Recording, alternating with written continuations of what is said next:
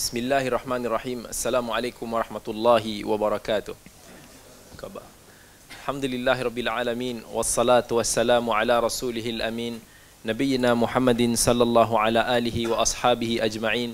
Rabbi shrah li sadri wa yassir li amri wahlul 'uqdatam min lisani yafqahu qawli amma ba'd. Alhamdulillah uh, pertama sekali uh, kita ucapkan kesyukuran kepada Allah Azza wa Jalla yang telah menghimpunkan kita lagi sekali pada malam ini dalam sesi syarah hilyah talibul ilm yang mana uh, minggu ini lebih ceria daripada minggu yang lepas kerana kehadiran Abu Talha yang baru pulang daripada umrah membawa barakah daripada bumi Rasulullah sallallahu alaihi wasallam. Dan uh, insya-Allah pada hari ini kita akan sambung lagi uh, dengan uh, bacaan yang seterusnya. Alhamdulillah juga Syekh Aiman ada juga hari ini dan uh, insyaallah boleh baca. Bismillah. Wassalatu wassalamu ala rasulillah. Yang ke-29 Mengulang-ulang hafalan. Ulanglah ilmu yang sudah kamu miliki dari satu waktu ke waktu yang lain Kerana tanpa diulang-ulang Petanda hilangnya ilmu bagai, bagaimanapun juga. Hmm. Sambung lagi Diriwayatkan dari Ibnu Umar radhiyallahu anhuma bahawa Rasulullah sallallahu alaihi wasallam bersabda, penghafal Al-Quran itu seperti pemilik unta yang diikat. Jika ia ingin menjaganya, ia pasti memegangnya dan jika ia melepasnya, unta itu pasti pergi. Diriwayatkan oleh Imam Bukhari, Imam Muslim dan Imam Malik dalam Muwatta'nya. Lagi satu. Al-Hafiz Ibnu Abdul Bar rahimahullah yang wafat pada 463 Hijrah berkata, dalam hadis ini terdapat dalil bahawa orang tidak mengulang-ulang ilmunya maka ia pasti hilang siapapun itu. Kerana ilmu para sahabat saat itu adalah terbatas pada Al-Quran. Kerana saat itu Al-Quran adalah yang mudah diingat maka ia akan hilang jika ia tidak diulang-ulang. Maka apalagi ilmu yang lain? Sebaik-baiknya ilmu adalah yang dikuatkan pokoknya dan diingat-ingat cabangnya yang menuntun kepada Allah Subhanahu wa taala dan menunjukkan kepada yang diredai olehnya InsyaAllah pada uh, matan kali ini Syekh Bakar menekankan tentang kepentingan untuk nak kita menghafal sesuatu ilmu yang kita belajar. Sebab hafalan yang diumpamakan sebagai asas bagi talibul ilm. Namun kelemahan pada hari ini, penuntut ilmu hari ini dah banyak me- mengabaikan aspek ini. Dari aspek untuk nak menekuni, menghafali sesuatu matan mutun-mutun ilmiah. Begitu juga dengan apa-apa sahaja ilmu yang dia berhasil dapat kerana hari ini kita rasa bahawa uh, kita punya hafalan sudah semakin berkurangan. Begitu juga kita terlalu banyak depend pada tulisan ataupun teknologi-teknologi yang ada. Itulah yang membuatkan hafalan memori kita hari ini semakin lemah. Dan jarang kita boleh jumpa uh, penuntut-penuntut ilmu hari ini mungkin menghafal Al-Quran sebagaimana mereka menghafal suratul Fatihah Begitu juga jarang kita menjumpai para penuntut ilmu hari ini yang memberi penekanan kepada aspek hafalan hadis dan mutun ilmiah yang lain. Ini menyebabkan kita hanya depend maklumat-maklumat ataupun ilmu-ilmu kita hanya pada gadget-gadget kita, pada internet, pada handphone, pada komputer dan seumpamanya. Yang mana ilmu itu semakin hilang daripada kepala kita. Dan ini pernah berlaku pada seorang uh, faqih usuli Abu Hamid Al-Ghazali, seorang ulama yang hidup pada kurun ke-6 Hijrah. Yang mana pada ketika dia awal menuntut ilmu dulu, uh, dia masa tu dia tak banyak menghafal. Dia hanya menulis, mencatat, mencatat, mencatat macam kita. Jadi dihimpunkan dia punya buku catatan tu dengan satu jumlah yang besar lah. Dia punya tulisan yang dia telah belajar selama ni dengan para masyayikh dia. Dan uh, kemudian satu ketika masa dia dalam satu perjalanan dia dia dirompak. Dia dirompak, barang-barang dia diambil, perompak ambil dia punya beg sebab perompak ingat itu dia punya harta. Jadi Abu Hamid Al-Ghazali seorang penuntut ilmu mungkin dia sanggup kehilangan dia punya barang ataupun harta tetapi kalau hilang dia punya catatan dia akan rasa macam apa? Kecewa. Macam kita lah umpama, kita dah menulis tesis. Dua, tiga tahun kita tulis. Tiba-tiba hilang. Ataupun kita save dalam komputer kita, kita tak ada backup. Tiba-tiba hilang. apa perasaan kita masa tu? Down. Dan masa saya belajar di Riyadh dulu, ada seorang pelajar tu, dia dah dua, dekat lebih dua tahun dah dia menulis tesis dia. Tetapi kadang-kadang ada sebahagian pelajar ni, dia kurang arif tentang selok-belok komputer. Jadi dia tak dia tak menekankan aspek nak nak nak simpan save. Kalau kita kita backup kan kita backup kat hard disk lain kita backup dekat apa mungkin Dropbox ke kita kita save dekat email ke. Sebab kita takut kalau benda tu hilang oh problem. Dan pernah terjadi hilang. Dia punya komputer tu corrupted. Dia tak save tempat lain. Apa yang dia dah tulis selama ni semua gone. Dia tak tahu macam mana nak nak backup balik dia punya kecewa dan down tu, dia punya stress sampai ke tahap dia sakit dan kemudian akhirnya dia kata dia nak quit. Then dia quit. Sebab dia dah rasa macam sangat sedih dan kecewa. Abu Hamid Al-Ghazali ni pun macam tu juga. Bila dia rompak oleh perompak tu, buku catatan dia semua hilang. Jadi disebabkan dia terlalu kecewa, dia terlalu macam sedih. Dia lari kejar perompak tu. Dia cuba nak nak kejar perompak tu sampai dia jumpa juga perompak tu. Dia merayu kata pulangkan balik beg aku tu. Perompak tu pun tanya kat dia kamu ni siapa? Aku fulan dan fulan. Kamu kerja apa? Dia kata aku ni seorang penuntut ilmu. Lepas orang tu pun gelak. Dia kata kamu nak nak ambil beg ni balik buku-buku ni kamu nak balik maksudnya macam mana kamu layak menggelarkan diri kamu sebagai penuntut ilmu sedangkan kamu sekarang ni kehilangan ilmu yang kamu ada. Sekarang ni ilmu kamu adu dengan aku. Kalau kamu benar-benar seorang penuntut ilmu, ilmu tu akan sentiasa ada dengan kamu dan kamu tak khawatir dia akan hilang ataupun dirompak bila mana buku kamu diambil. Bayangkan Abu Hamid Al-Ghazali disebabkan tazkirah pendek daripada seorang penyamun dia dia memang dia kata penyamun itu telah mengubah dia punya hidup. Yang mana selepas daripada itu dia berazam dia penyamun tu berbaik hati kembalikan balik buku-buku dia nak buat apa? Dia nak dia nak merompak aje. Buku-buku ni bukannya dia dapat apa pun. Jadi dia pulangkan balik. Jadi Abu Hamid Al-Ghazali ni tersentap dengan kata-kata penyamun tadi dan akhirnya dia kata dia berazam selepas ini dia akan menghafal semua apa yang dia belajar supaya semua yang dibelajar tu ada dalam dada dia kalau buku dihilang pun no problem.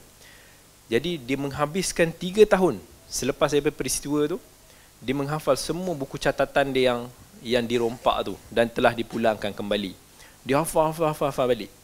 Jadi begitu juga kita sebagai talibul ilm kita kena pentingkan daripada sekarang ni aspek untuk nak start menghafal. Sebab uh, dia bukan hanya faedah dia bergantung kepada berapa banyak RAM kita dapat. Orang kata brain kita dapat uh, simpan ingat semua info dan maklumat tu. Tetapi dia sebenarnya untuk nak melatih juga kita punya memori supaya dia akan sentiasa berkembang berkembang dan akan menjadi lebih baik dari masa ke semasa. Macam kita nak exercise. Kalau kalau kita tanya Abu Talha yang mana Abu Talha ni uh, terkenal sebagai badang. Kan dia hari-hari dia exercise muscle dia dipump. Jadi kalau kita tanya Abu Talha hari-hari mungkin dia punya dia kata muscle muscle dia sakit. Sebab hari-hari dia exercise exercise exercise dia nak bagi pump muscle dia tu dia nak bagi blood to flow baru dapat bentuk muscle tersebut. Sebab itulah dia berjaya mendapatkan body badan yang macam badang. Tapi kita tak kita tak exercise kita tak mau badan kita sengal-sengal. Sebab itu badan kita tak dapat jadi macam tu. Begitu juga otak. Kalau lah otak ni kita train kita exercisekan dia macam mana orang yang bina apa body build ni bina badan dia maka insya-Allah kita punya otak pun akan berkembang akan berkembang dia punya potensi. Kebanyakan kita tengok hari ni orang-orang yang yang yang kita tengok sekarang ni masih hidup daripada pelbagai dunia yang memiliki memori yang luar biasa. Bukan nak kata disebabkan dia orang ni genius. Tetapi sebabkan memang daripada awal dia telah dilatih begitu. Dan dia punya sistem dia memang telah didevelop untuk nak menghafal dan dia terus melatih daripada kecil sampai ke tahap dia mampu menghafal satu benda tu dalam tempoh yang singkat dan benda tersebut dapat disimpan dalam memori kotak memori dalam tempoh yang lama. Tapi sebab hari ini kita tak mau. Sebab kita rasa bila mana kita duk menghafal menghafal kepala kita stres, panas. Jadi siapa suka kepala dia panas? Kan? Kita kalau boleh nak relax je. Maksudnya biar sejuk je kepala aku. Kita hanya nak panaskan otak kita hanya pada malam periksa. Esoknya nak periksa, malam tu baru gong gong gong gong gong kita hafal. Esoknya dah. Sebab tu lepas habis periksa, malam tu kita keluar makan, kita enjoy, kita dah dah tinggal lah hafalan kita. Sebab kalau boleh kita tak mau nak memenatkan otak kita, menstreskan otak kita. Sebab itulah kita punya progres otak kita tak meningkat.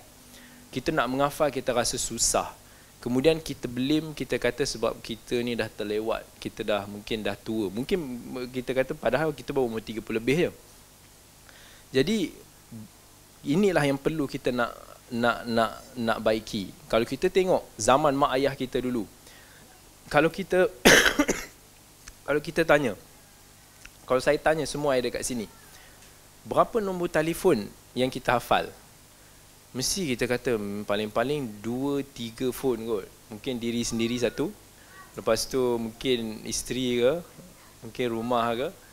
Kan? Tapi eh, mungkin mungkin mak lah. Mungkin. Itu pun tak ramai lah kot. Tapi kalau kita tanya zaman-zaman mak ayah kita semua banyak nombor dia boleh hafal sebab zaman tu tak ada lagi gadget-gadget smart, telefon pintar macam hari ni yang menyimpan banyak maklumat. Uh, nak hafal kena catik dalam buku. Tapi kadang-kadang buku tu tak adalah nak bawa merata-rata. So sometimes memang kena hafal. Sebab nanti bila nak call somebody, kita kena berhenti kat tengah jalan. Call guna uniphone, uniphone public phone tu kan. Uh, kena hafal, nak tekan satu-satu-satu-satu. So kebanyakan kita hafal. Mak ayah kita zaman tu ingat lagi nombor. Tapi hari ini kita dah tak. Ini yang saya kata sebenarnya teknologi melemahkan potensial kita. Bila kita terlampau depend pada teknologi, kita punya kemahiran pun banyak yang terhakis. Sama juga macam kita menuntut ilmu. Terlampau depend pada software-software yang ada pada hari ini menyebabkan kemahiran kita tak diasah.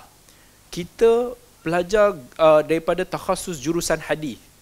Bila orang tanya tentang hadis, kita nak guna was, uh, kita nak guna uh, apps.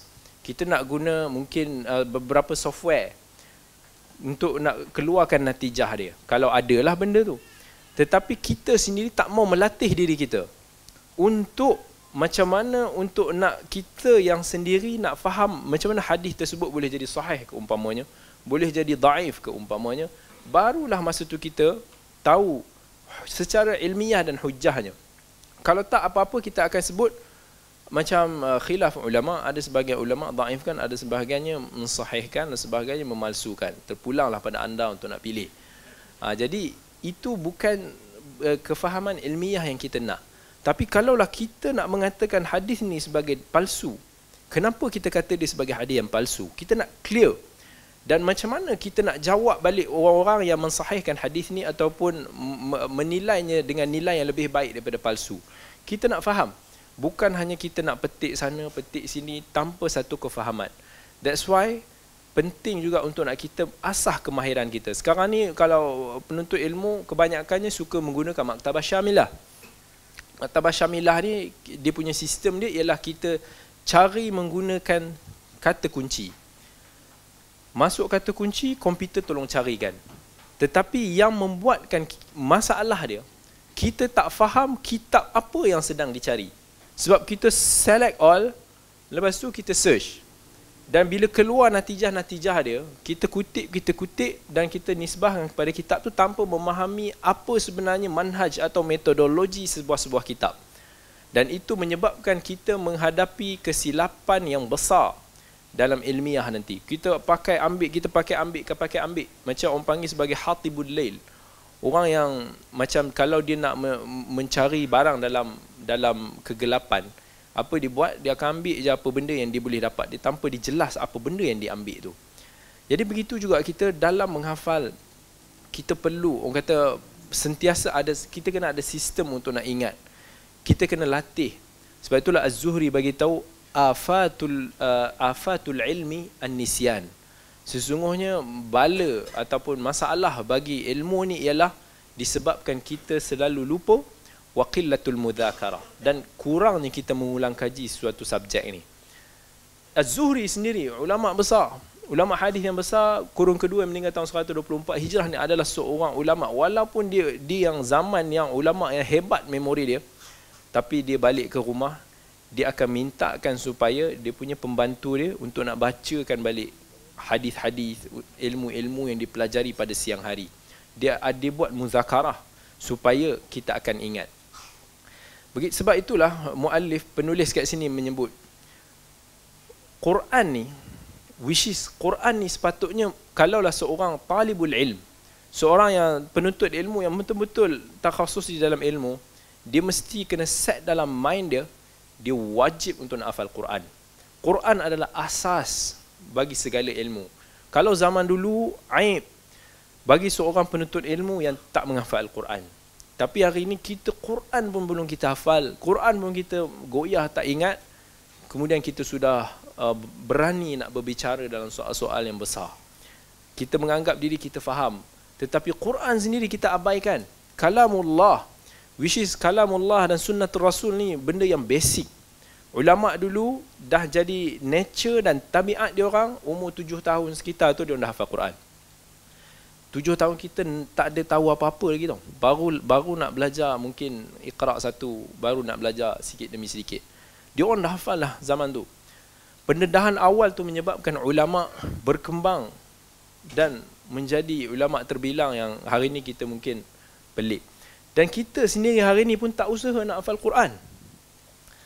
Kita kita selalu serahkan kata tak apalah. Saya dah terlambat. Bagilah anak-anak pula nak hafal Quran. Anak kita pun tiba-tiba dia buat perangai besar dia pun tak nak menghafal Quran. Dia kata tak apalah bagilah ke anak-anak dia pula hafal Quran. Lama-lama generasi Al-Quran kita semakin berkurang dan semakin berkurang. Yang ada pun yang hafal. Kalau kita tanya majoriti anak-anak tafiz kita yang ada di sekolah-sekolah tafiz kita. Walaupun semuanya melalui proses yang lama untuk nak menghafal Quran. Tiga tahun, lima tahun. Tapi kita tanya mereka sejujurnya berapa yang mereka pegang sangat kecewa. Ramai yang kata dah tak ingat dah. Tiga, tiga puluh juzuk, hafal lima tahun, tiga tahun, masa yang lama tu. Kemudian kita sia-siakan hafalan kita, lupakan begitu sahaja. Ini satu bala. Ini satu benda yang yang kita perlu risaukan. Kita tak mau sia-siakan waktu kita menghafal sesuatu yang kita akan lupa. Buat apa? Macam seolah-olah kita kata buat apa kita nak berniaga sesuatu yang kita tahu dia akan rugi. Kita kita melaburkan katakan oh, satu juta kita dalam pelaburan dan kita tahu pelaburan tu akan hilang. Buat apa? Itu satu masalah dan kerugian besar kepada kita. Begitu juga bila mana kita nak hafal Quran. Biar kita hafal tu, kita set mind kita, hafalan tersebut dah tak hilang selama-lamanya. Dan itu yang kalau kita tanya kepada beberapa masyayikh kalau zaman sekarang ni masyayikh antara yang top kalau kita nak tengok the top memory in the world yang boleh menghafal yang tahap dahsyatnya ialah mereka yang datang daripada Mauritania negara yang kurang teknologi kurang membangun tetapi dia punya education dia dia punya sistem tradisional yang dia ada tu melatih dia punya para pelajar melahirkan hafalan yang begitu dahsyat pada hari ini. Level masyarakat dia. Kalau kita tengok masyarakat kita kebanyakannya hafal sikit-sikit lah.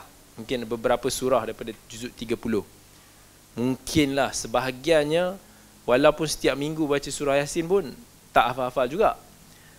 Tetapi level mereka ni hampir semua masyarakat dia lebih daripada 90% hafal Quran normal laki perempuan kerja apa pun hafal Quran biasa jadi satu aib bagi orang kalau mana orang tu tak hafal Quran. Hafal Quran tu dia kata biasalah. Normal lah. Maksud kalau kita tak hafal Quran tu, ish, pelik. Kenapa Quran you tak boleh hafal Quran? Allah dah sebut dalam Quran walaqad yassarnal Qur'ana lidzikri. Allah dah mudahkan kepada kita umat Muhammad ini Quran itu untuk tak diingati. Quran ni saya cakap senang hafal. Tetapi kita susah nak hafal. Kita tengok anak-anak kita program-program yang ada sekarang Dia dah melatih anak-anak kita ingat lagu lebih daripada Quran. Padahal nak ingat lagu tu susah. Dengan rhythm dia, dengan dengan hafal punya perkataan-perkataan dia tu. Quran yang senang ni tak boleh hafal. Dan anak kita lebih suka menghafal lagu-lagu tu daripada kita menghafal Quran. Kenapa ini jadi? Itu memang satu benda yang kecewa. Dia orang boleh menghafal, dia orang target dia kata kalau kita menghafal Quran, orang-orang kat Mauritania, kita kalau hafal, kita dah tak nak mengulang Quran tu unless tahun depan. Ramadan tahun depan. Sebab kita nak menghafal makin lama makin banyak. Makin banyak, makin banyak, makin banyak. Dan macam-macam benda yang akan kita ambil dan input dalam kepala kita. Sampai bila kita nak mengulang? Ada ke masa kita nak mengulang?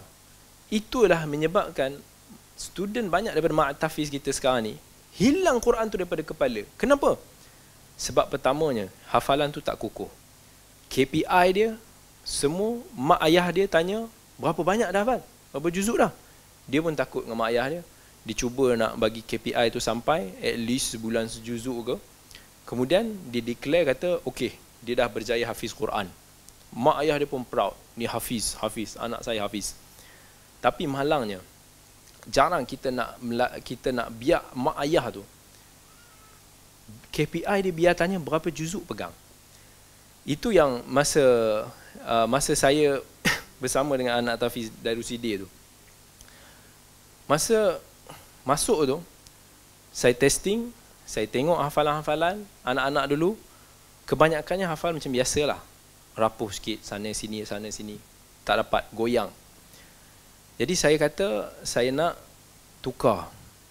Sistem ni saya nak semua berhenti hafalan baru ni sekarang 3 bulan dan kita akan buat uh, pengulangan yang khas sebelum kita menghafal hafalan yang baru jadi mula-mula ada yang kata macam mana kita nak jawab dengan parent lah.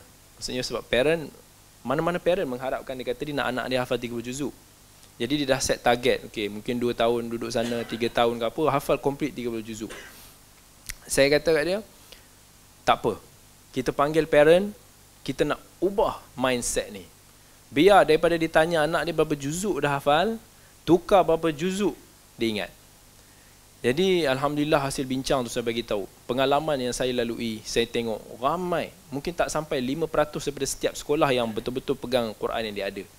Kebanyakannya semua terbang. Sebab hafalan yang pertama tak kukuh. Second, dia lepas daripada habis sekolah mak ayah nak ambil dia masuk SPM. Dia akan fokus dengan tuition, dengan belajar, belajar, belajar, belajar. Dia nak hafal Quran, nak ngulang Quran tu dah tak sempat. Kalau dia dah dia dah hafal 30 juzuk, dia nak buat dua juzuk satu hari, dua juzuk satu hari, dia nak duduk sejam. Macam mana kita nak expect anak-anak zaman sekarang ni duduk sejam untuk Quran? Memang taklah. Lama-lama, dengan sibuk, dengan penat, dengan sekolah, dengan tuition, dengan itu, dengan ini, makin malas, makin malas, makin malas. Masuk universiti, sibuk.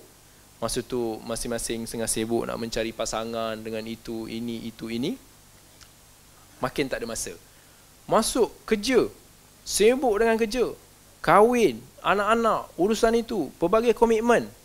Ada masa kita nak mengulang lagi? Hampir dah tak ada masa. Sebab itu bila kita tengok kebanyakan orang dah sampai stage tu, semua kata apa? Tak ada dah Quran yang dia hafal. Lima tahun duduk dalam sekolah Mak Tafiz. And then hafalan tersebut gone. Kalau nak suruh dia mengulang, memang dia dah tak sanggup nak mengulang. So, psikologi dia kata apa? Aku dah hafal 30 juzuk hilang, sakit hati nak ulang. Sakit hati lah, benda dah, dah hilang daripada kita, kita pun malas lah. Sebab itulah lama-lama benda ni benda yang perlu kita ubah. Instead of kita nak suruh anak-anak kita cepat hafal Quran, biar dia hafal sebaik mungkin yang ada. Dan Alhamdulillah, lepas tu uh, uh, kita ubah cara dan tengok prestasi anak-anak yang yang saya didik tu. Sekarang ni Masya Allah, hafalan tahap kita tak tahu nak soal apa dah. Kalau kita tanya soalan standard memang easily. Kalau kita kata macam contohnya, okey sambung. Khatamallahu ala qulubihim. Ah itu macam tak ada apalah. Tapi soalan ni sampai kita kena tanya macam ni. Okey. Uh, fala taj'alu lillahi andada. Sebutkan sembilan ayat sebelum. Dia boleh jawab. Lepas tu, okey, apa 12 ayat pula lepas tu? Dia tahu. Ini ayat nombor berapa? Okey, bacakan ayat nombor 27. Bacakan ayat nombor 48. boleh baca. Sa- kena tanya satu perkataan je. Berapa sebutkan berapa ayat yang ada perkataan huda? Dua. Nombor berapa? Disebut nombor berapa? Berapa banyak dalam muka surat ni ayat yang start dengan wa idza? Disebut tiga. Dia boleh ingat tahap maksudnya dengan dengan latihan yang bagus, dia orang boleh hafal Quran dengan tahap macam tu, itu yang kita nak. Sebab bila boleh hafal macam tu, hafalan tersebut akan tahan lama.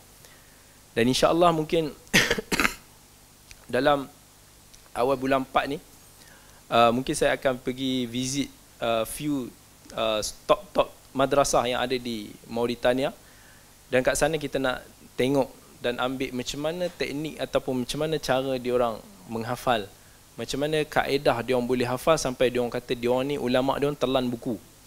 Buku yang kita beli susun kat rak tu yang tu dalam kepala dia. Sampaikan jumpa dengan syekh dia macam dia jawab bila dia duduk nukil sana sana sini sana sini macam-macam. Syekh kamu dulu hafal ke? Ya biasa tu. Hafal fatul bari apa gitu. Biar betul. Takkanlah buku sampai fatul bari tu nak hafal.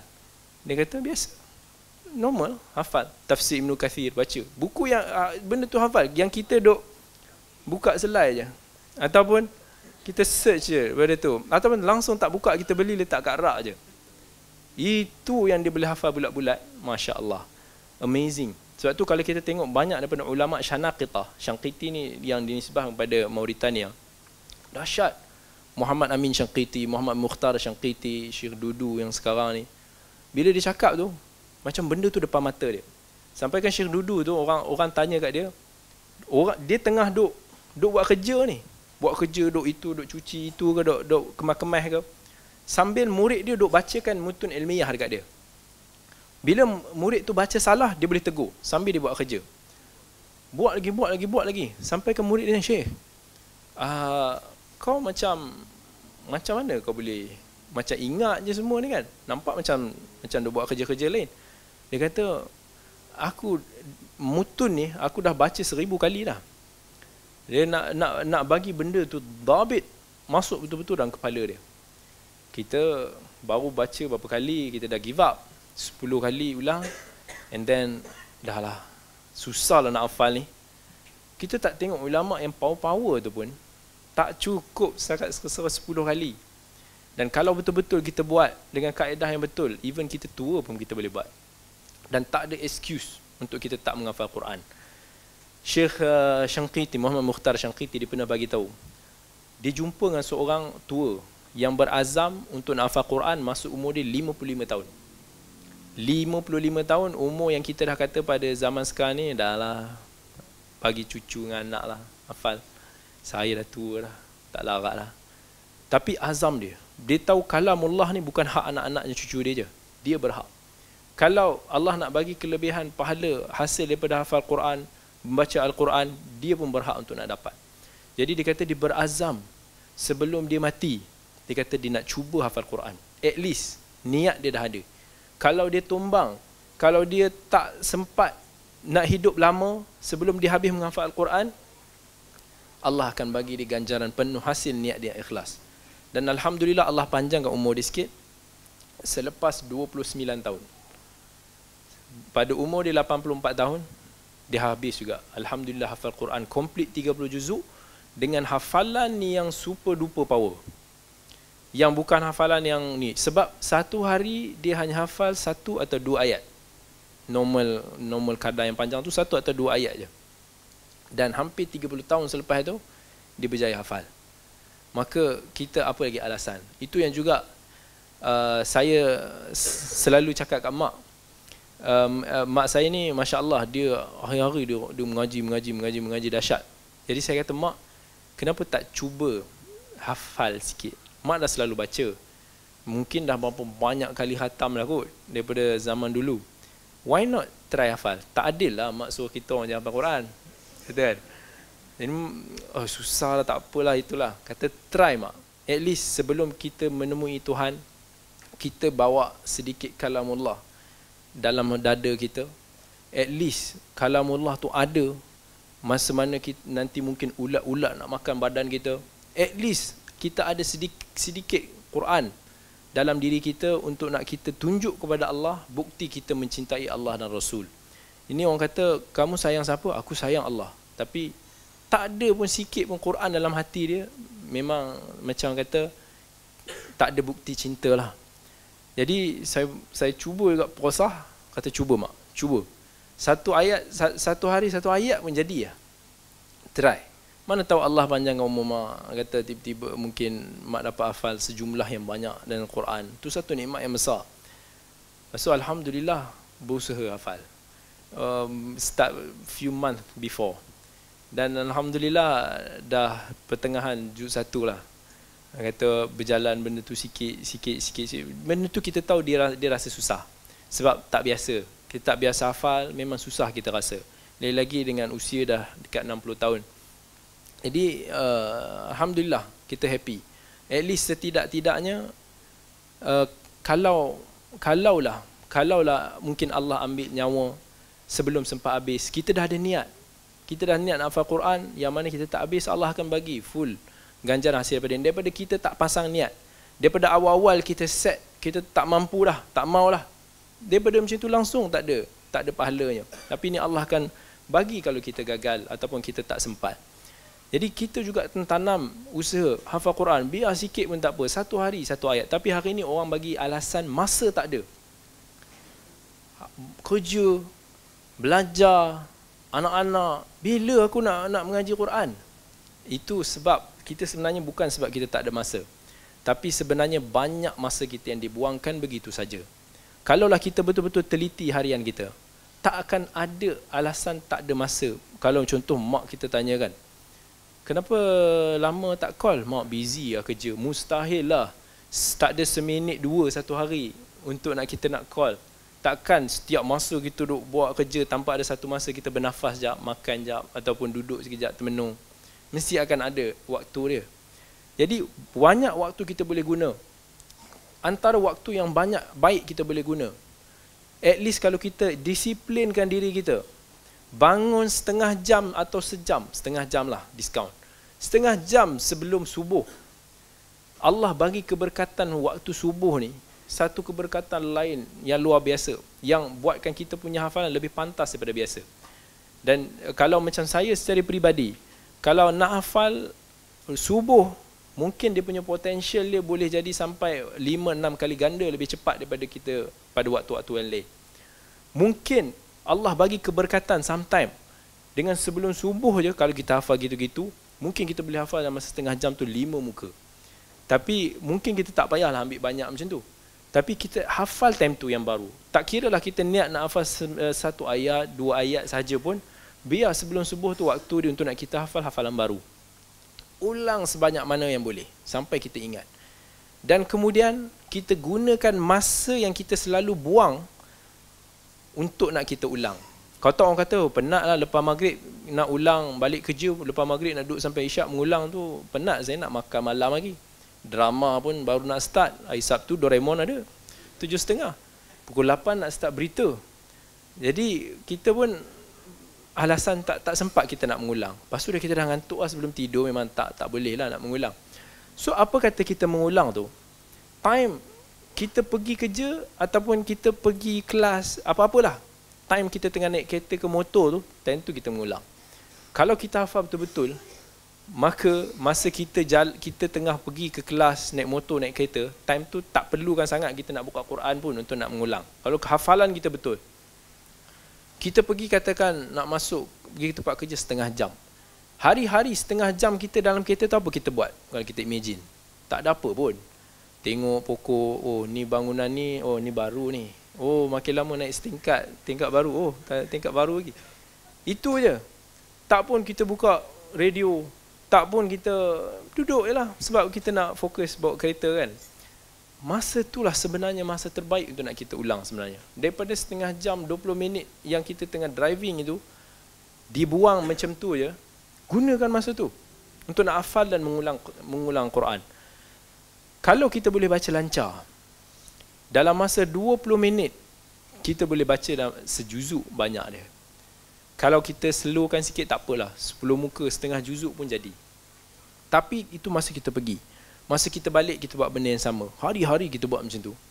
Kita dah jimat a lot of time. Tak adalah alasan untuk kita tak ni. Ataupun masa kita nak menunggu solat. Antara zuhur, antara azan dengan iqamah. Ada time. Masa tu kita duduk. Kita hafal.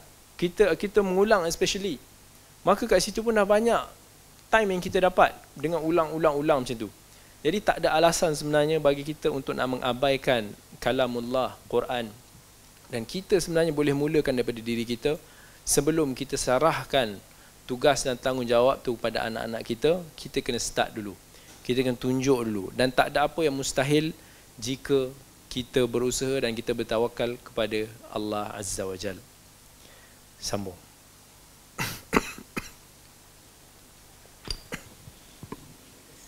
Matan 30 Kata Syekh Mempelajari cara untuk mengembalikan cabang Ini furuk kepada pokoknya Ini usul.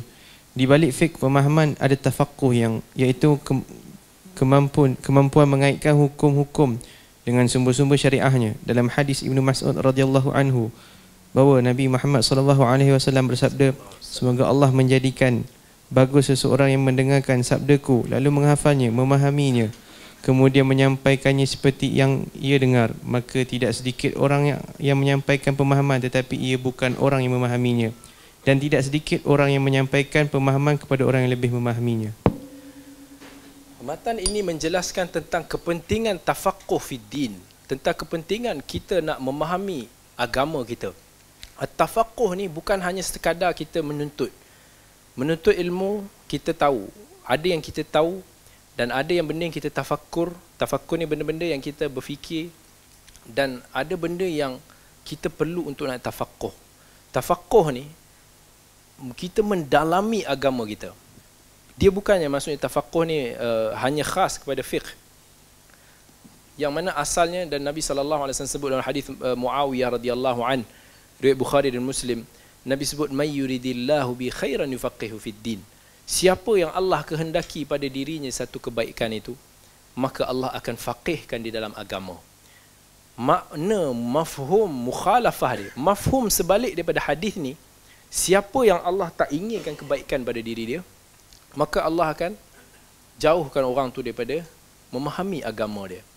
Jadi bila mana Allah kata may yuridillahu bi khairai faqihu fid din. Allah tak sebut kalau Allah mahukan kebaikan pada orang tu Allah akan banyakkan harta dia. Allah akan uh, cantikkan rupa paras dia. Tak. Tetapi Allah bagi tahu ialah Allah akan dia orang ni akan tafaqquh akan mendalami agama Allah. Dan tafaqquh ni bukanlah hanya yang berkaitan dengan ilmu-ilmu fiqh. Hari ni yang kita uh, kita belajar kan? Ilmu fiqh. Berkaitan dengan uh, hukum hakam tentang bagaimana nak memahami beristidlal dengan ayat-ayat nas-nas daripada Quran daripada sunnah dan lain-lain Tafaqquh ini dalam agama ini luas termasuk dalam akidah kita dalam fiqh kita dalam muamalah kita dalam pelbagai sudut kita mendalami dengan dalam dengan seboleh benda tu untuk nak kita faham. Bukan hanya kita belajar kadang-kadang benda tu surface tetapi betul-betul kita faham kerana kita mahukan kebaikan pada benda tersebut Suatu Allah sebut dalam Quran, yu'tillahu al-hikmata man yasha' wa yu'tal hikmata faqad utiya khairan katsira. Siapa yang Allah kehendaki, siapa yang Allah kurniakan kepadanya hikmah. Hikmah ni maksud dia kebijaksanaan, termasuk juga para ulama sebut termasuk juga kefahaman dalam agama. Wa may yu'tal hikmata faqad utiya khairan katsira. Maka Allah berikan kepadanya kebaikan yang sangat banyak. Kita di zaman manusia yang penuh kejahilan. Zaman yang manusia jauh daripada agama Allah. Jangan terkejut kalau kita tengok hari ini ramai orang tak tahu salat lagi. Ramai anak-anak muda kita kat sana yang tak boleh baca Fatihah pun. Macam mana kalau kita, orang tak boleh baca Fatihah nak salat? Dan uh, pernah diceritakan seorang uh, ustaz tu, dia bagi tahu ada seorang tu tanya kat dia lepas dia keluar daripada salat. Ustaz, solat sunat perlu wuduk tak? Mula-mula ustaz tu kata eh ni soalan ni gurau ke apa? Dia kata perlulah. Sunat pun wajib kena wuduk ke? Ini kan solat sunat je. Takkan solat sunat pun wajib wuduk? Dia kata wajib. Sampai ke tahap tu even seorang perempuan pernah jumpa dengan dia tak tahu macam mana solat. Maksudnya dia datang dia solat tetapi dia tak pernah sujud. Bila mana tanya kenapa tak pernah sujud, dia kata aib perempuan nak sujud. Dia kata kan? Jadi diingatkan boleh berubah benda-benda ni. Maksudnya masyarakat kita sebenarnya ramai lagi penuh dengan kejahilan. Sebab itulah uh, zaman ni zaman yang lebih penting untuk nak kita tafakuh dalam agama. Kita mungkin tak mampu nak bertafakuh dalam semua aspek ataupun semua bidang. Tetapi at least kita pilih, kita ambil, kita perdalami satu ilmu yang kita rasa boleh bermanfaat kepada diri kita. Pertama sekali, amalan kita ilmu yang memberi manfaat kepada kita. Yang Nabi sallallahu alaihi wasallam banyak kali doa pada Allah ya Allah kurniakanlah aku ilmu. Alimni ma yanfa'uni. Bagilah kurniakanlah kepada ilmu aku ilmu yang boleh memberi manfaat kepada aku. Wanfa'ni bima 'allamtani. Dan bagikanlah manfaat daripada ilmu yang aku dapat. Warzuqni ilman nafi'a. Dan bagikanlah aku ilmu yang bermanfaat. Ilmu yang bermanfaat ialah ilmu yang boleh membawa kita kejayaan di dunia dan di akhirat. Bukan hanya ilmu tersebut kejayaan di dunia sahaja. Andai kata katakan apa yang misalnya yang saya lulus baru ni tidak membawa manfaat kepada diri saya di akhirat nanti, maka itu adalah sebenarnya kegagalan yang besar. Bukan satu kejayaan. Sebab kejayaan itu diukur ialah bila mana kita berjaya di akhirat kelak. Ya Allah sebut dalam Quran, "Waladdarul akhiratu khairu wa abqa."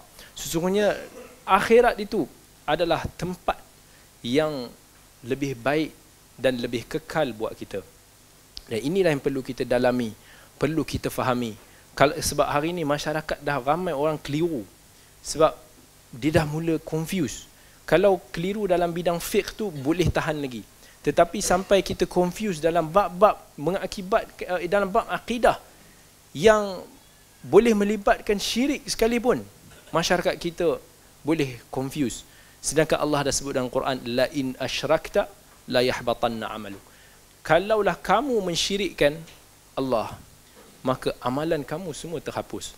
Tak kiralah kita ni mungkin faqih dalam agama. Mungkin kita dalam uh, ilmu fiqah kita kita hebat. Tetapi jika dalam akidah kita kita banyak mensyirikkan Allah Allah kata Allah akan hapuskan amalan-amalan kamu. Maksudnya benda-benda lain tu semua bergantung banyak kepada akidah kita sama ada betul ataupun tidak. Dan ini benda yang yang yang yang kita kena ambil perhatian. Nak memahami nas daripada kitab, daripada Quran, daripada sunnah, something yang perlu kita bagi penekanan.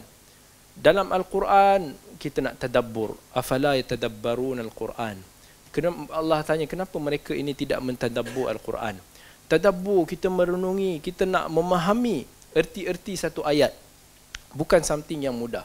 Kita nak mendalami fiqah, banyak sudut. Kita nak tahu tentang qawaid fiqhiyah. Misalnya kalau Allah sebut misalnya dalam dalam perbahasan uh, qawaid fiqhiyah ulama sebut antara satu kaedah ya ialah ta'khirul bayan an waqtil hajah la yajuz. Maksudnya kalau kita nak tahu tentang hukum ni, hukum ni tak boleh diturun maksudnya hukum ni dia tak boleh dilewatkan dalam waktu yang perlu tahu masa tu. Contohnya lah, Allah mewajibkan kita salat. Maka mustahillah Allah mewajibkan kita salat dalam keadaan Allah tidak menjelaskan tentang bagaimana untuk kita salat. Waktu salat dibagi tahu, kewajipan salat dibagi tahu, tetapi cara salat tak dibagi tahu.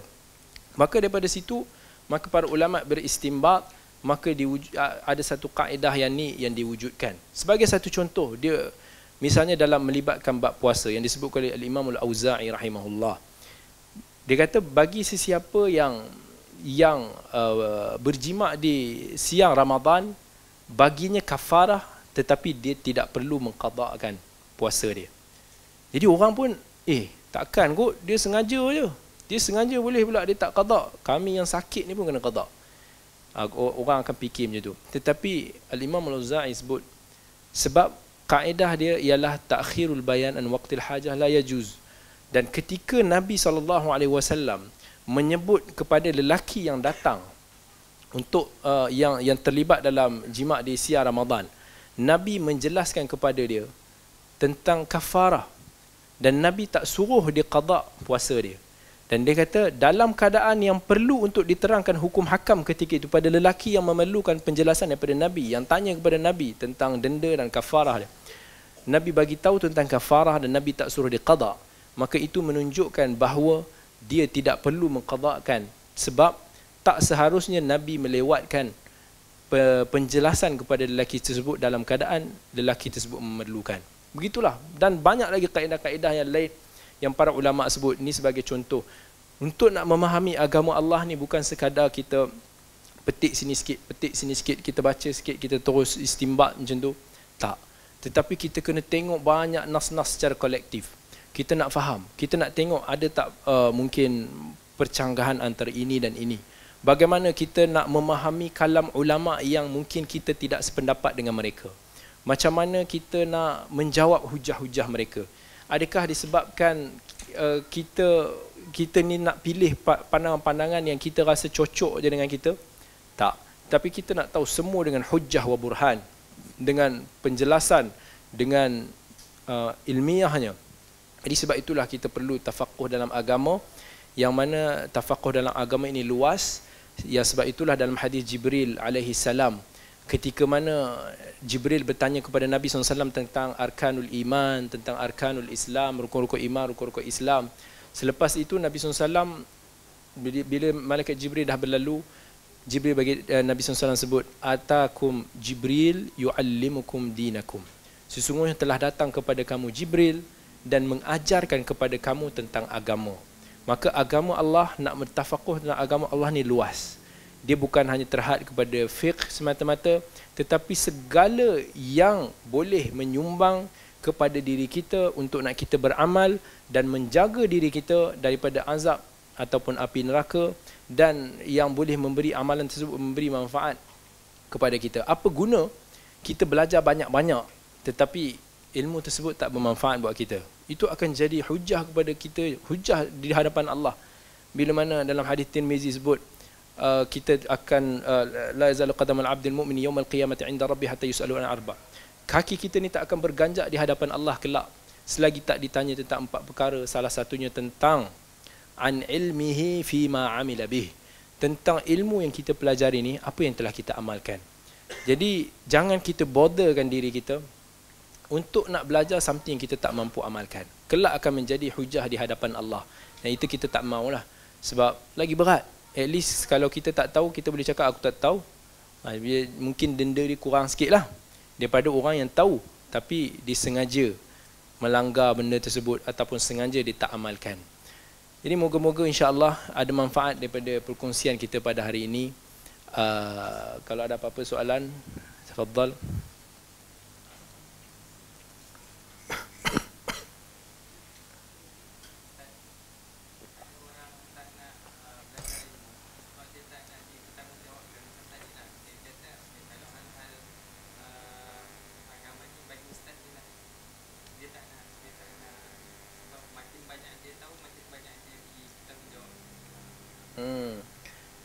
Okey. Macam mana kita nak dakwah dia lah supaya belajar sebab tujuan dia cakap macam tu dia tak nak belajar agama pun. Ha. Okey, dia ada mungkin boleh ada dua suasana kat situ. Yang pertama, dia memang tak nak belajar. Sebab dia mungkin dia rasa bahawa agama ni khas kepada orang-orang agamawan. Jadi dia pun abaikan, dia tak belajar. Even ditinggalkan benda-benda yang labut, yang penting macam fardu ain. Dan kita kena tahu dalam menuntut ilmu tu ada banyak level. Yang mana wajib untuk semua orang tahu. Yang mana Nabi SAW sebut, Talabul ilm faridatun ala kulli muslim. Menuntut ilmu ini adalah faridah. Satu kefarduan bagi setiap muslim. Sebab benda yang benda yang paling basic yang perlu kita tahu. Yang mana tak boleh tidak seorang muslim wajib tahu. Especially yang berkaitan dengan rukun Islam yang berkaitan dengan rukun iman tentang salat dia tentang zakat tentang puasa dia ini wajib semua orang tahu. Yang ni tak boleh dielakkan. Maka kalau orang tu mengelak daripada untuk dia nak tahu tentang benda-benda ni yang mana kalau ditinggalkan membuatkan rukun asas kepada agama dia ni uh, tercala ataupun terobek maka dia bersalah dalam bab ni dan yang lebih tinggi daripada itu ialah mereka yang belajar benda-benda yang ekstra yang di luar kewajipan yang orang panggil macam nawafil. Dia bukan hanya solat wajib je. Dia bukan hanya solat zuhur tapi dia solat sunat rawatib, dia dia nak ekstra. So kita belajar ni untuk ilmu, manfaat demi kita nak mengatasi kejahilan kita dan kita nak ilmu tu lebih baik. Dan martabat yang lebih tinggi daripada tu ialah kita belajar untuk nak menyebarkan ilmu tersebut kepada masyarakat. Iaitu kita belajar betul-betul, kita terfakuh dalam agama ni betul-betul supaya kita boleh bantu menyebarkan agama Allah dan memartabatkan syariat Allah di muka bumi ini. Maka ini adalah golongan yang lebih baik daripada yang sebelum-sebelum dia. Maka yang inilah yang bukan semua orang mungkin boleh bercakap. Menuntut ilmu satu hal, bercakap mengulas satu-satu isu itu satu hal yang lain. Kalaulah dia kata aku tak mau ulas pasal ni sebab aku rasa ni biarkan kepada golongan-golongan ustaz ke agamawan yang lain, itu sikap yang terpuji. Sebab dia tahu mengukur kadar dia dia kata aku tak tak mampu nak ulas. Apa aku cakap? Tetapi kalau dia mengelak daripada untuk dia belajar bersama uh, maka benda ini something yang merugikan dia. Sama macam sebagai contoh kita ajak dia untuk nak berniaga. Satu benda yang pasti untung. Tetapi kalau orang tu tak mau maka dia kurang cerdik uh, sebenarnya. Tetapi ini adalah tijaratan lan tabur yang Allah sebut dalam Al-Quran. Sebagai satu perniagaan yang tidak akan rugi maka agama Allah inilah yang lebih penting. Dan kita tengok agama Allah ilmu yang kita belajar ni kalaulah siapa-siapa pun tidak menyumbang kepada diri dia supaya dia berasa takut dengan Allah maka sebenarnya menuntut ilmu itu sia-sia ataupun kurang bermanfaat buat dia sebab purpose untuk nak kita belajar ni yang pertama sekali al-khasyah untuk nak buatkan kita takut kepada Allah. Kita takut untuk nak berlaku maksiat kepada Allah. Kita takut akan azab Allah. Dan Allah sebut dalam Quran, "Innama yakhshallah min ibadihi ulama." Sesungguhnya orang yang takut kepada Allah ialah ulama. Sebab ulama apa-apa ilmu yang dia belajar, even walaupun di luar selain daripada agama Allah ini, tetapi jika ilmu tersebut menyumbang kepada diri dia untuk ditakut lebih kepada Allah itulah ilmu yang bermanfaat buat diri dia. Tetapi kalau kita belajar agama Allah sekalipun tetapi langsung tidak membantu untuk nak kita semakin takut kepada Allah maka itulah sia-sia. Yang yang mana Nabi SAW sebut dalam hadis Ibnu Majah misalnya siapa yang menuntut ilmu ni antaranya liyasrifa wujuhan nasi ilaih. Semata-mata supaya manusia ni toleh kepada dia. Populariti apa-apa sahaja kerana itu tujuan dia. Walaupun dia belajar kalamullah kalamur rasul maka orang ini yang akan dicampakkan oleh dalam Allah dalam api neraka dan ilmu ni menjadi sia-sia buat diri dia. Jadi kita nak belajar ni kita ukur. Adakah jika kita belajar ni memang untuk nak membantu kita menyelamatkan kita daripada azab Allah ataupun tak. Kalau kita malas kalau kita sebenarnya mengelak sebabkan kita sendiri tak tak maulah malas maka sebenarnya kita adalah orang yang rugi. Wallahu alam.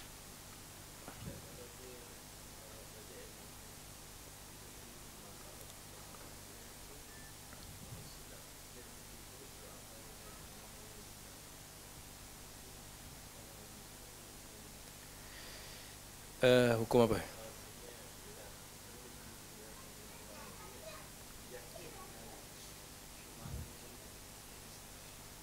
Ha. Uh, kita uh, bila mana kita belajar satu ilmu, uh, seorang penuntut ilmu tu perlu sentiasa untuk nak membuka ataupun perlu sentiasa untuk nak melapangkan dada dia untuk nak mengetahui ataupun meletakkan posisi diri dia kemungkinan dia ada kesilapan.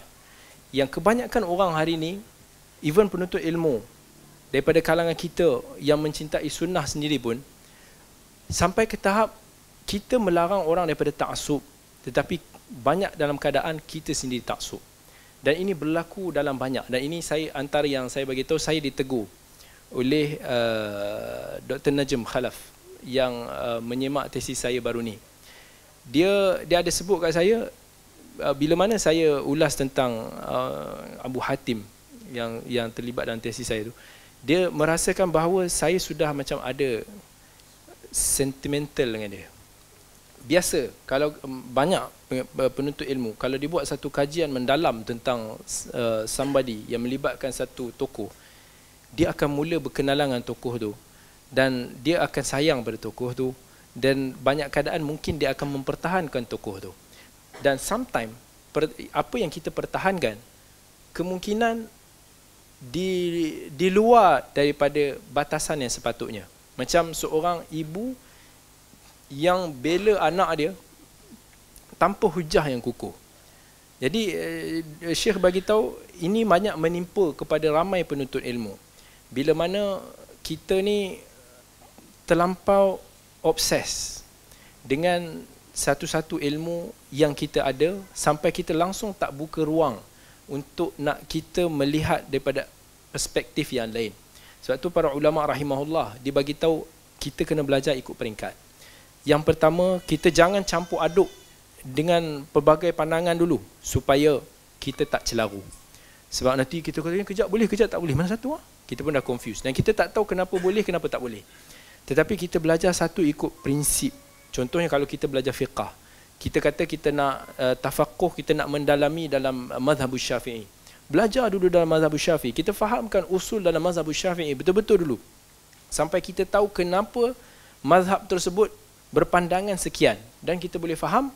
And then ke tahap yang berikutnya, barulah kita open. Kemudian kita tengok apa pandangan lain yang menyelihi pandangan mazhab.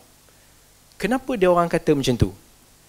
Barulah kita akan buka, oh, rupanya ada pandangan yang lain.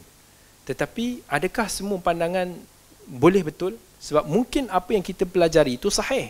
Tetapi kita nak cari something yang lebih asah, yang lebih sahih daripada tu, daripada apa yang kita tahu. Dan kemudian kita belajar untuk nak menilai dalil-dalil dan pandangan-pandangan daripada semua pihak ni. Dan ini semua tak boleh daripada awal kita buat kita kena daripada step by step, step by step. Supaya kita tak tergesa-gesa beranggapan kita adalah imam mujtahid. Dan sebab itulah ramai orang hari ini sampai bila mana dia menolak pandangan satu ulama, seolah ulama ni macam macam senang-senang je. Macam dia pun berdiri setara dengan mereka. Jadi ini benda yang perlu kita kena jaga, kita kena kita kena faham. Uh, dan uh, apa soalan tadi? kalau orang tu kalau katakan kita tersilap sahabat kita tersilap kita kena sentiasa kalau kita tersilap we should happy. Kita kena gembira tentang kita ni tersilap. Jangan kita membabi buta kata kita tak silap kita tak salah. Tapi kita kena kalau ada orang menegur kita ada orang memperbetulkan apa yang dia rasa. Sebab ada benda ni memang subjektif. Ada jenis masalah yang memang kita hormat maksudnya ke- keluasan dalam bab tersebut. Ada benda yang jelas dari segi qat'i ada benda yang jelas di sisi Quran dan sunnah. Ada benda yang mahal ijtihad yang mana masih menjadi medan persisihan para ulama yang kita saling menghormati. Tetapi kalau kita kita apa-apa pun sebagai manhaj talibul ilm bila mana kita ditegur kita kena sentiasa cuba nak muhasabah balik benda tu. Dan andainya memang kita tersilap kita patut bersyukur kepada Allah kerana Allah telah membuka lagi satu pintu ilmu kepada kita. Kita happy. Yang mana sebab itu kita tengok dalam kes uh, misalnya para ulama uh, berlakunya uh, perbahasan ilmu antara Yahya bin Sa'id al-Qattan ya, ulama hadis meninggal tahun 198 Hijrah dengan uh, Affan bin Muslim as-Saffar yang meninggal sekitar 219 Hijrah.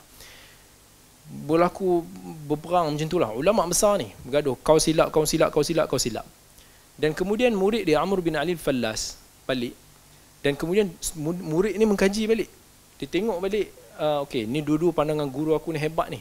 Mana satu yang betul? Dia buat muzakarah dia bincang-bincang. Esoknya dia berjumpa balik uh, Amr bin Ali Al-Fallas berjumpa dengan Yahya bin Sa'id Al-Qattan.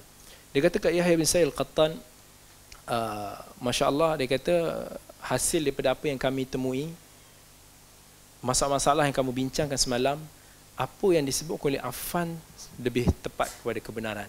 Maksudnya dia kata kami nampak kamu silap dalam bab ni. Yahya bin Sa'id Qattan marah. Ada marah. Kalau dia nak marah boleh sebab dia ulama yang lebih besar daripada murid-murid dia tu. Dan dia sendiri ulama yang tersuhu dan dia sendiri terkenal sebagai sikap dia yang tegas. Tetapi dia gembira. Bila mana murid dia kata dia salah, dia kata walaqad da'awtullah sesungguhnya aku berdoa kepada Allah semalam. Sepanjang malam aku doa kepada Allah supaya Allah memberi ataupun kebenaran itu bersama dengan Affan. Bersama dengan orang yang dia duk berbalah semalam. Hari ini kalau kita berbalah ataupun berdiskus seseorang ada tak kita tanam perasaan bahawa kita mengharap orang tu berada dalam pihak kebenaran supaya kita boleh belajar? Mungkin tak. Itu Imam Syafi'i rahimahullah antara ulama yang bijak. Dia kata majal majadal tu ahadan.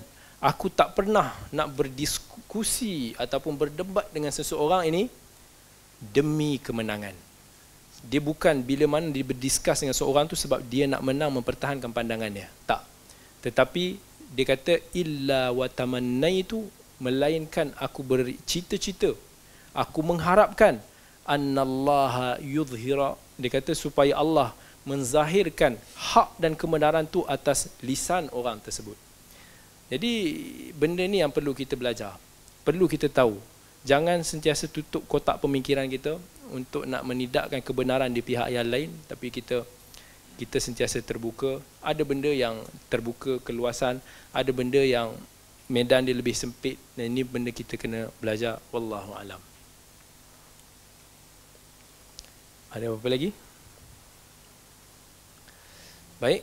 Kalau tak ada insyaallah kita berjumpa lagi dalam uh, siri akan datang pada minggu depan insyaallah أقول قولي هذا وأستغفر الله العظيم لي ولكم والسلام عليكم ورحمة الله وبركاته.